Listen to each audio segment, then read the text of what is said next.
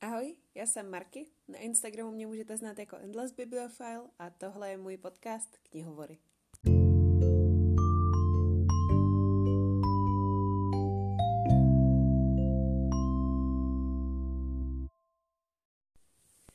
Takže ještě jednou vás moc vítám u už čtvrtého dílu mýho podcastu Knihovory. Já jsem strašně moc ráda, že posloucháte a na začátek bych vám takhle chtěla moc poděkovat za všechnu zpětnou vazbu, kterou jsem od vás dostala. A je to neuvěřitelný. Já jsem nikdy netušila, že uh, mě to podcastování bude takhle bavit. Já jsem si říkala, jo, zkusím to, jsem líná jsem malovat, abych dělala videa. A hrozně mi to baví. A jsem hrozně ráda, že vás to taky baví. A doufám, že vás to bude bavit i dál. v dnešní epizodě se budeme věnovat knížkám, který jsem přečetla v listopadu.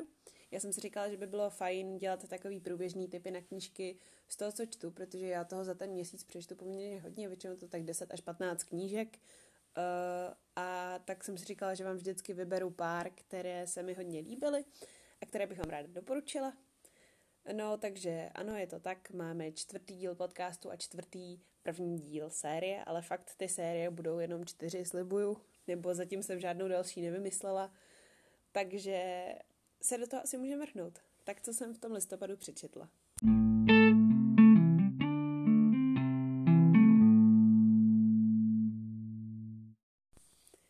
Tak uh, moje statistiky mi hlásí, že jsem za listopad přečetla celkem 8 knížek o, 2000, o 2311 stránkách. Doufám, že moje češtinářka by na mě teď byla hrdá, že jsem právě vyskloňovala 2311, ale to jedno. No a k tomu jsem ještě ještě poslechla tři audioknižky, které trvaly dohromady 43 hodin a 38 minut. To jenom, abyste měli představu. Na mě to není nějak excelentní výkon, ale uh, prostě teď jsem měla hodně deadlineů do školy a, a tak. No a první knížka, o které bych dneska chtěla mluvit, je hned první knížka, kterou jsem v listopadu přečetla a to je básnická sbírka, která se jmenuje The Octopus Curse, nebo teda um, chobotničí kletba, jestli by se to tak dalo přeložit, eh, od Salmy Faruk. Já jsem ji dostala přímo od té autorky na recenzi, ona mě oslovila eh, s tím, že by mě ta její knížka mohla bavit a, a tak. A já jsem si původně říkala, no nevím, jestli úplně do toho chci jít. Často mě oslovují takhle autoři, kteří si, kteří si sami vydávají knížku a já se často spálím, protože často ty knížky potřebují redakci a tu redakci nemají, protože ten autor vydává samonákladem. Ale tak jsem si zase říkala, přece jenom je to moderní poezie, moderní poezii mám ráda a ta témata mě oslovovala, která mi ta autorka poslala a i nějaké ukázky jsem si našla na Instagramu a říkala jsem si, zní to zajímavě, tak v nejhorším to prostě bude brak, no.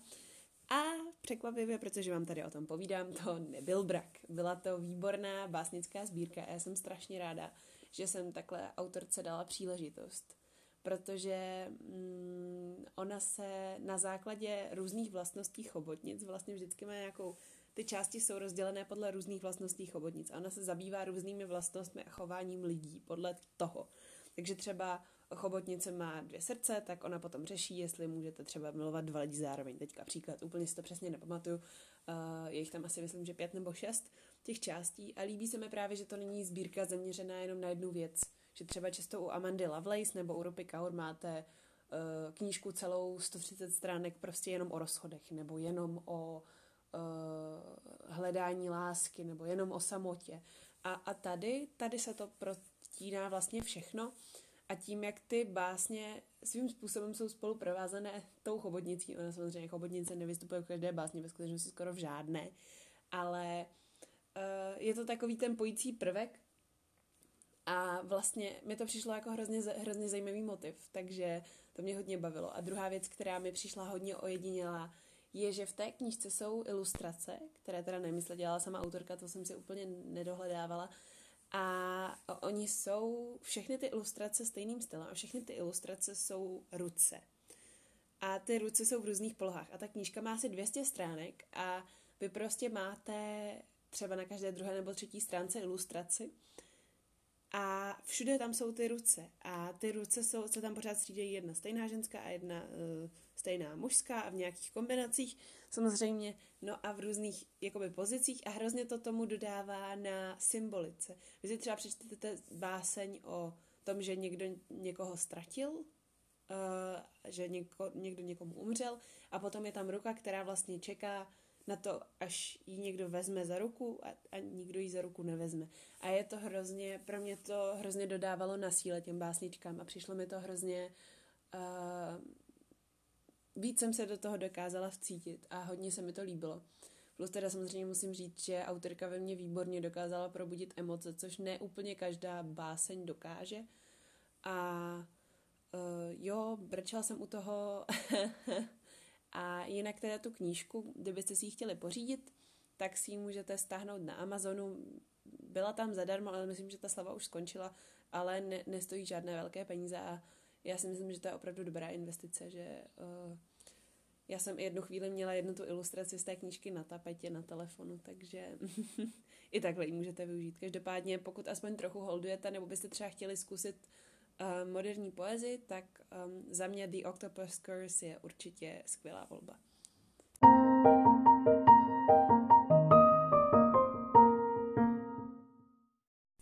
Další knížkou, kterou tady na seznamu svých doporučení mám, eh, je Jeden temný trůn, což je druhý díl eh, knihy Tři temné koruny od Kendar Blake. No a tahle knížka u nás, já mám pocit, vyšla letos někdy v únoru. Já jsem ji teda četla v... Uh, teda ten první díl, myslím. A já jsem ten první díl četla někdy loni v srpnu, myslím. Uh, ještě v originále právě, protože jsem na ní byla hodně zvědavá, tak jsem se ho objednala z Book Depository. A je to vlastně o tom, že máte ostrov, je to fantasy, a máte ostrov, kde se každý, po každé narodí tři královny, trojčata, teda tři princezny vlastně, že jo, a té královně. No a každá z nich má jinou schopnost. Jedna z nich patř, patří k naturalistům, to znamená, že umí ovládat zvířata a většinou má svého familiára, což je takový uh, vlastně patronus, by se to dalo říct, prostě zvířecí společník, který je s vámi nějakým způsobem propojený. Uh, potom jsou tam traviči, to jsou uh, vlastně lidé schopní odolávat jedům a zároveň jsou dobří ve farmaci a takových věcech. A, a potom jsou tam elementálové a ti zase dokážou ovládat živly. No a vlastně přesně tak, jak jsou ty tři královny s těmi třemi schopnostmi, tak jsou uh, i tři druhy vlastně lidí na tom ostrově, kteří mají ty, jednu z těch tří uh, dovedností. No a když je těm královnám, já už teď nevím kolik, myslím si, že 16 let, tak oni se vlastně utkají a jenom jedna z nich přežije a to se pak stane tou královnou. No a tohle vlastně byla anotace k prvnímu dílu. Ale mně přišlo, že z dost velké části je to i děj té první knihy. Respektive v té první knize se to hodně rozjíždí, hodně poznáváte ten ostrov, ty postavy, tam jsou hodně důležité ty jejich vzájemné vztahy a charaktery a, a tak podobně. A vlastně ten děj v, té, v tom prvním díle začíná až hodně na konci. Ale i tak mně se ta knížka hrozně líbila, protože je to strašně originální a um, ačkoliv se tam toho tolik neděje, tak vás to baví číst dál. No a tenhle druhý díl právě už byl konečně to, na co já jsem celou dobu čekala, teda ono to není to, co je v té anotaci, ale to, co já jsem očekávala, že se stane v tom prvním díle, tak se stane v tom druhém díle. Což ale mě rozhodně nesklamalo. Autorka výborně pracuje se zápletkama. Ona vás vždycky nechá Eh, přemýšlet eh, nad tím, co by se mohlo stát a vy si vymyslíte nějakou tu hypotézu a říkáte si, jo, teď jsem na to přišel, nebo teď jsem na to přišla. A v zápětí autorka řekne, ne, takhle to vůbec není. A vybalí na vás nějaký, nějaký obrovský zvrat, který prostě nemůžete čekat.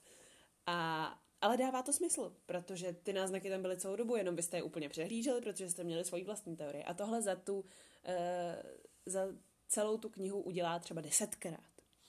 Uh, nutno teda podotknout, že jeden temný trůn má 472 stran, jo, takže to stihne. Ale opravdu to stojí za to. Uh, oproti třem temným korunám v tom jednom, jednom temném trůnu je větší rozvoj postav, větší rozvoj těch vztahů, ale zároveň už tam jsou i nějaké romantické linky a už tam jsou hodně vidět právě i, i ta akce, na kterou uh, ta anotace toho prvního dílu podle mě hodně navnazuje, ale je spíš až v tom druhém. No a já musím říct, že se nemůžu dočkat, kam tahle série bude směřovat dál. Já jsem se bála, že po tom prvním díle slabém, že to bude jako Grisha, kterou všichni v zahraničí milujou a tady no, takový průměr a už se to vlastně moc nezlepšuje ty další díly. Naopak spíš. ale naopak já mám pocit, že tři temné koruny byly, já si myslím, dala asi tři a půl.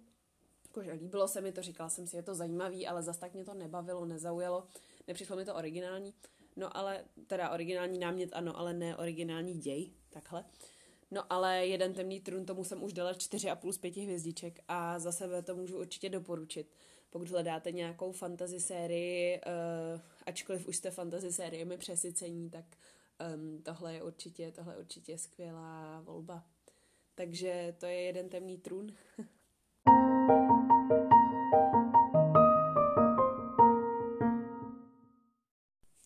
Následující knížka, o které bych chtěla mluvit, um, je taková moje srdcovka. Par- pardon, to byl um, blbej vtip. Protože knížka, o které chci mluvit, se jmenuje Bez srdce. A napsala ji Marisa Mayer, což uh, paní určitě znáte, to je autorka uh, Měsíčních kronik a Renegátů, což jsou dvě série, které zatřásly young adult knižní sférou poslední dobou. No a uh, Bez srdce je retelling, to znamená převyprávění pohádky a je to převyprávění pohádky Alenka v říši divů od Luise Carola, což je jedna z mých nejoblíbenějších knížek, kterou jsem kdy četla. Uh, zařazuje se mezi moje favority typu Harry Potter, Malý princ a Hunger Games, takže na Alenku v říši divů mi nešahejte, no ale právě proto mám většinou s uh, převyprávěními na Alenku velmi špatnou zkušenost, protože na ně mám velmi velké nároky, protože prostě Louis Carroll umí a ne každý Louis Carroll, aby si mohl vzít na paškal říši divů a dělat si tam s ní, co chce a jak chce. No ovšem, uh, protože vám tady o té knižce povídám, tak samozřejmě je výborná. Uh, je to vlastně um, dějově, to nespadá vůbec do Alenky v říši divů, není tam žádná Alenka, ale odehrává se to v říši divů a odehrává se to předtím, než se vlastně stane všechno to s tou Alenkou a vlastně i docela dlouhou dobu předtím. Uh, já vám úplně nechci říkat, je to vlastně mm, příběh jedné z hlavních postav v Alence, ale já vám nechci říkat které, protože uh, to dost uh, dlouho není jasné. Ale v momentě, kdy vy pochopíte, že ta hlavní hrdinka se vlastně bu- do budoucna změní v jednu z těch postav, kterou znáte z Alenky, i z Bartnovské Alenky, pokud jste teda nečetli knížku a viděli film, tak vlastně to je úplně šok. A já se, mě trochu mrzelo, že jsem to věděla. Ono to třeba v anotaci napsané není, tak já bych vám to nerada vyspoilerovala. Každopádně uh, tuhle knížku všichni strašně kritizovali, když vyšla. Já jsem si ji pořídila už, když vyšla v originále. Um, já ji mám doma prostě v americkém hardbacku. Dala jsem za ní docela dost peněz. Ale fakt jsem ji chtěla, protože Marisa Mayer je skvělá a Alenka Říšní je taky skvělá. A pak již mě tak dlouho kritizovali, že jsem se jí bála hrozně číst. No a dostala jsem se k ní až teď vlastně. A já jsem to přečetla asi za dva dny ta knížka má asi 400 stránek a naprosto jsem se do ní zamilovala. Mě to strašně bavilo. Hodně lidí kritizuje, že tam není děj. Mně přišlo, že naopak, že tam děj je, ale není to žádná akce, že by hlavní hrdinka běhala sem a tam. Uh, ona, ta protagonistka Catherine, um, prostě ráda peče a je to dcera Markíze a chodí na ty plesy a žije na tom vlastně v tom šlechtickém dvoře, jestli by se to tak dalo říct. A za mě to tempo té knihy bylo nasazené úplně ideálně tak, že se tam vlastně vždycky něco dělo. Občas tam jsou i akční scény, to zase nebojte, že by tam byly furt jenom plesy. No a um, přišlo mi, že, že to bylo nasazené velmi adekvátně. Mně nakonec, ne, nakonec přišel uspěchaný vlastně jenom ten samotný závěr. Na který všichni uh, uh, reagovali ve stylu je, konečně se tam něco děje, no tak já jsem měla pocit, že Ježíš Maria to zase autorka uspěchala do posledních 70 stránek, aby se jí to tam vešlo, nebo nevím. Uh, údajně to tak není. Ale uh, musím říct, že mě to bavilo fakt od začátku až do konce. Já jsem si užívala čtení každé stránky. Už dlouho se mi nestalo, že bych si vyloženě tak moc vychutnávala styl psaní. A je pravda, že už jsem dlouho nečetla nic od Marysy Mayer, protože už um, všechno, co ona napsala, jsem četla. a kromě teda nejnovějšího třetího dílu Renegátů, na který se chystám snad brzy. Doufám, že ještě o Vánocích, ale uvidíme. No a pokud bych vás ještě měla navnadit, já, já už nevím, co bych vám řekla. Bez srdce je prostě strašně krásný příběh. Je tam romantika, je tam akce, jsou tam rodinná pouta, je tam přátelství, je tam zrada, je tam uh, je tam strašně moc věcí a celé je to zasazené do říše divů, takže je to tak přiměřeně šílené a mě to hrozně bavilo. Já uh, si nemůžu pomoct. Mně se hrozně líbilo, jak se tam, rozví, jak se tam ta hlavní hrdinka rozvíjí a jak se mění a jak uh, prostě žije a já ani nemám slov, já nevím, jak bych to popsala, prostě si to přečtěte. Za mě určitě jedna z nejlepších knih tohohle roku a možná i jedna z nejlepších knih vůbec. A hodnotila jsem teda 4,5 z 5, protože uh, jsem se trošku nenašla úplně v tom konci, který mi přišel uspěchaný. Ne, že bych nevěřila tomu, co se tam stalo, věřila, ale přišlo mi, že tomu autorka mohla dát víc prostoru, protože těch událostí tam bylo opravdu hodně.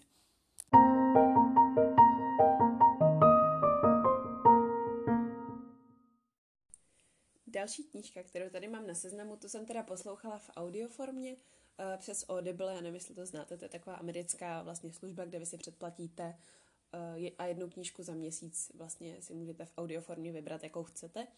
A mají tam docela velký výběr v angličtině právě různých young adult knížek.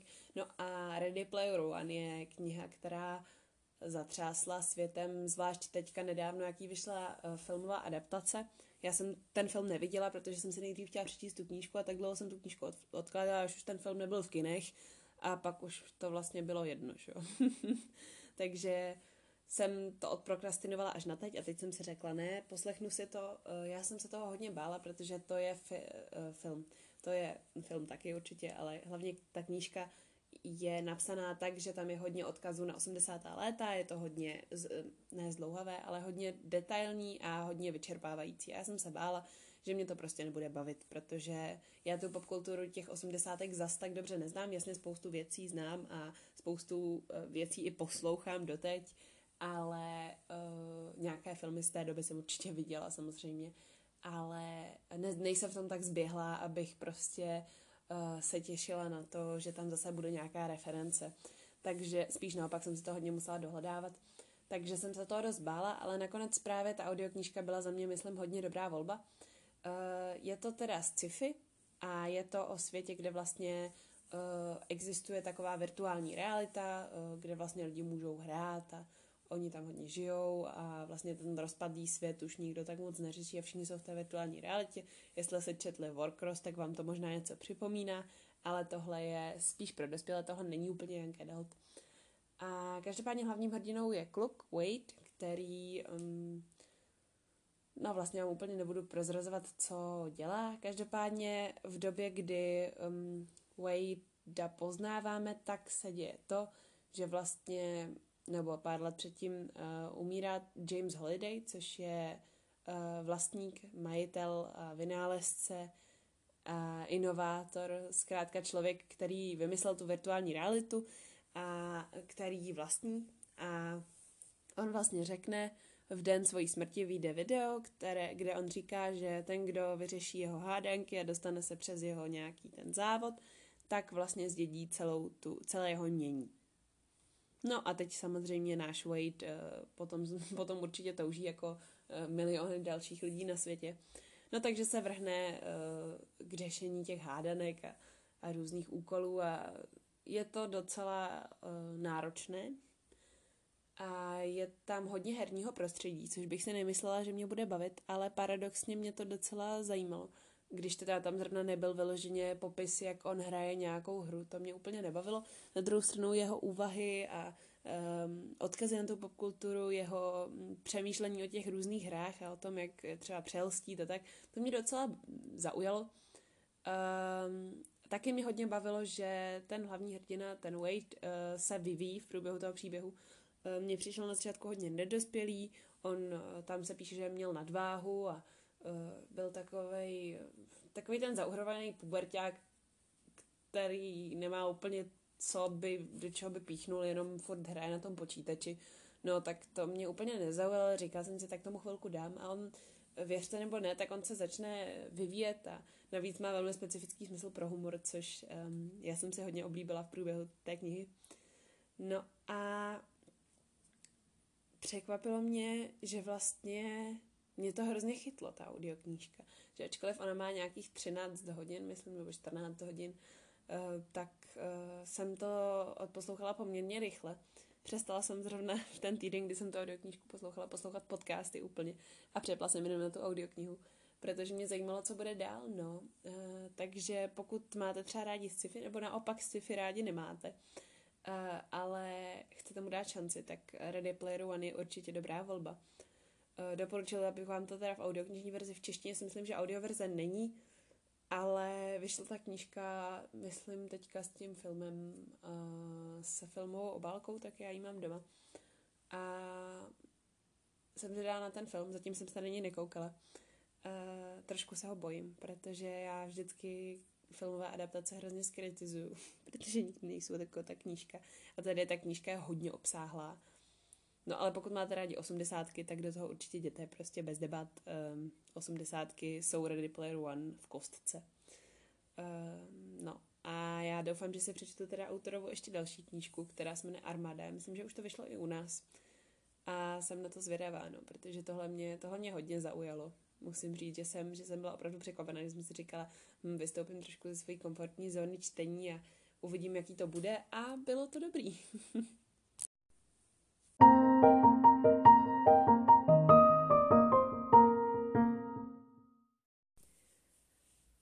knížka, o které chci mluvit teď, no, už jsem o ní mluvila na Instagramu, už jsem o ní psala na blogu, už jsem o ní povídala snad každému, koho jsem viděla od té doby, co jsem tu knížku četla a mám pocit, že vám ji budu spát ještě pekelně dlouho.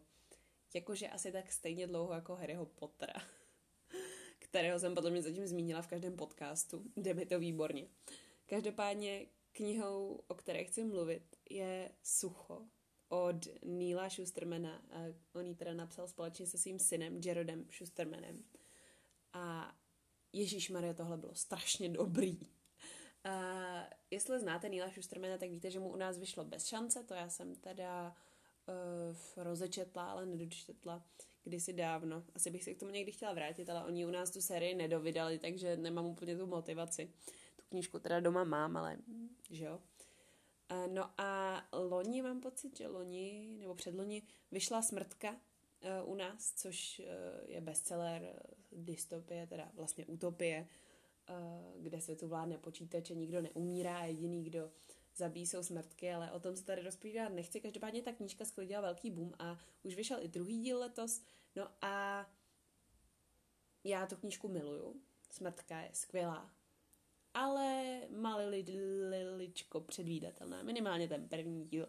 Já jsem tak trochu uhodla, co se tam stane, i když v tu chvíli mi to nevadilo, ale teď zpětně, když na to koukám, tak si říkám, že to vlastně bylo docela prvoplánový a jakkoliv ten druhý díl je výborný, uh, tak ten první díl podle mě uh, byl docela jasný. No a všichni mi říkali, sucho, není tak dobrý, nečti to, budeš zklamaná, po smrtce je to prostě nic moc, neocejpá to, uh, nedoporučuji.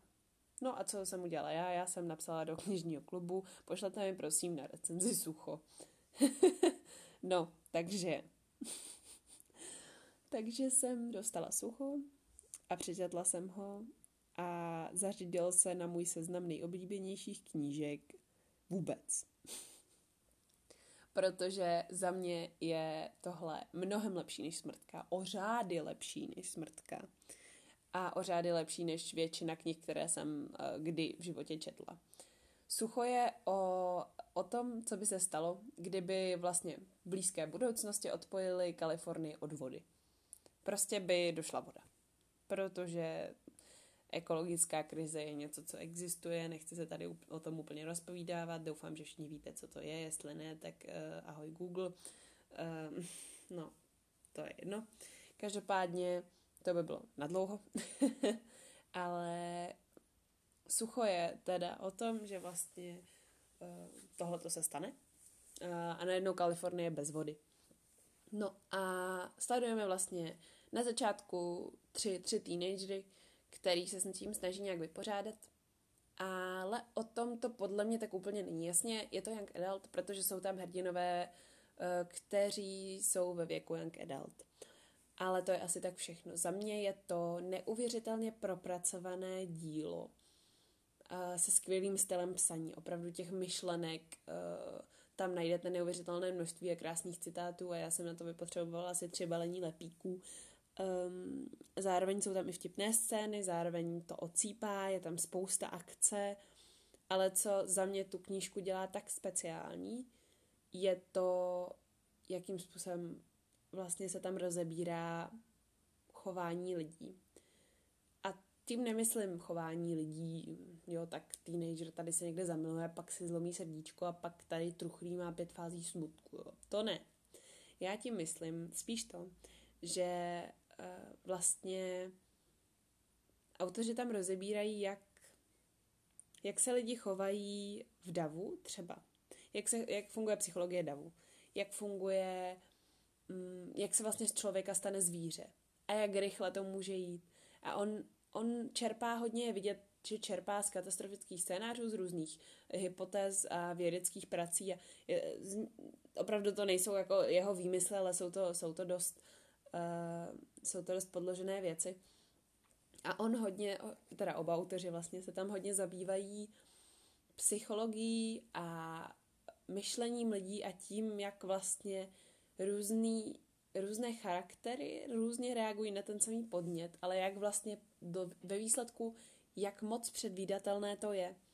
A mě tohle úplně odrovnalo prostě, když tam je jeden kluk, který je z, je z takové rodiny, kde hodně jako se připravují na to nejhorší, co by se mohlo stát. No on vždycky přijde s něčím a řekne, no tak uh, jako tahle studie říká, že uh, lidi do tří dnů začnou dělat tohle a tohle. A oni to potom začnou dělat a on říká, no tak jsem se spletl o den, že jo. A prostě je to tam hrozně krásně vysvětlený, eh, srozumitelně. Eh, není to žádný nudný psychologický román, ale zároveň je to, uh, jde to hodně do hloubky. Mě překvapilo, jak moc do hloubky to jde. Uh, a zároveň mi přišlo, že ta zápletka je velmi nepředvídatelná. Že vlastně vy víte, kam to směřuje, ale tak to máte vědět jako čtenář ale mm, vlastně máte furt pocit, že oni to nikdy nemůžou zvládnout, to, co chtějí zvládnout. A vždycky, když už to vypadá, že jo, tak se zase prostě stane něco, co jim to znemožní. A není to, že byste měli pocit, že to je klasická stavba románu překážka překonámí, překážka překonámí, ale opravdu ty věci na sebe navazují a souvisí spolu a ty charaktery se tam proplétají. Plus teda ještě navíc přidaná hodnota je, že mezi každou kapitolou uh, je vlastně taková, on, ono je to nazvané momentky, a tam vlastně vždycky je nějaká scéna z pohledu nějaké úplně náhodné postavy. Třeba vy máte prostě um, na začátku té knížky ty postavy hlavní tři se dozví uh, v no, ve zprávách v televizi, že je odpojili od vody celou Kalifornii.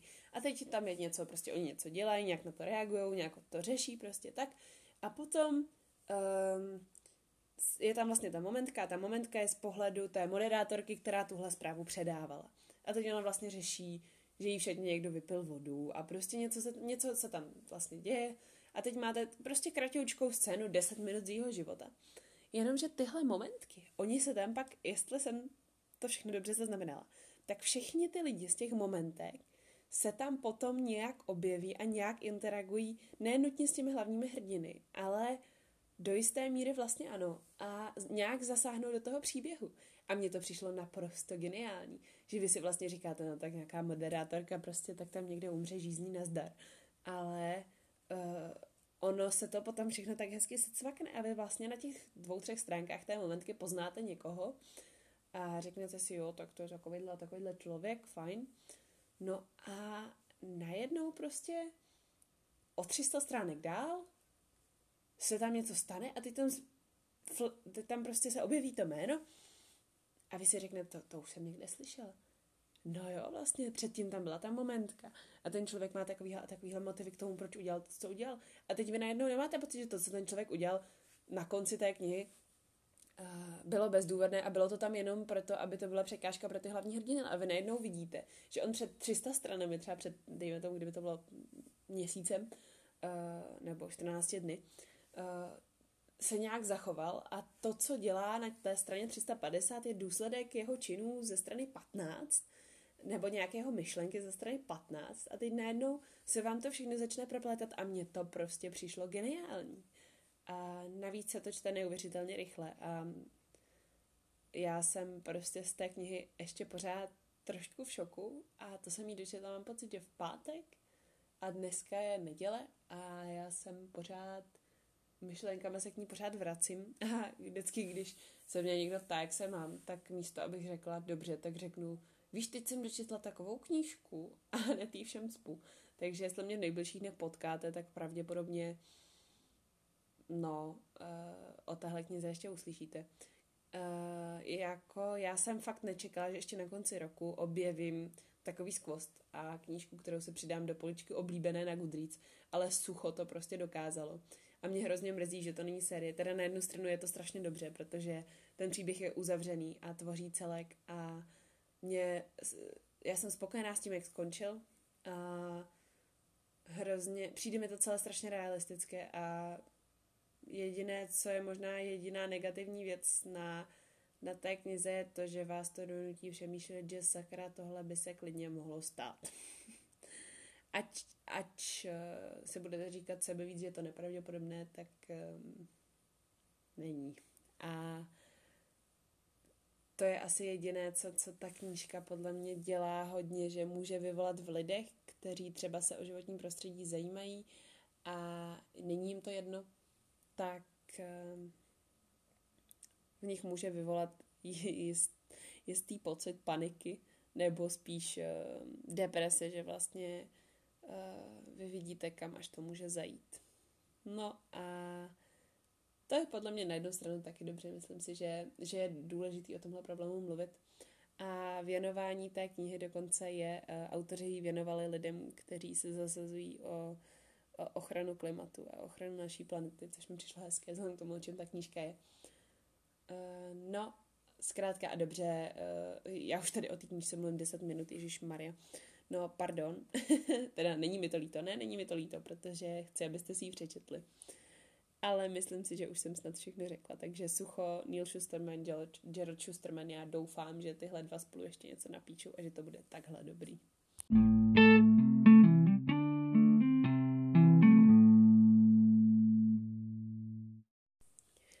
Tak to teda bylo mých pět doporučení za listopad. Uh, určitě, pokud vás nějaká knížka zaujala, budu ráda, když mi dáte vědět a když si ji samozřejmě přečtete.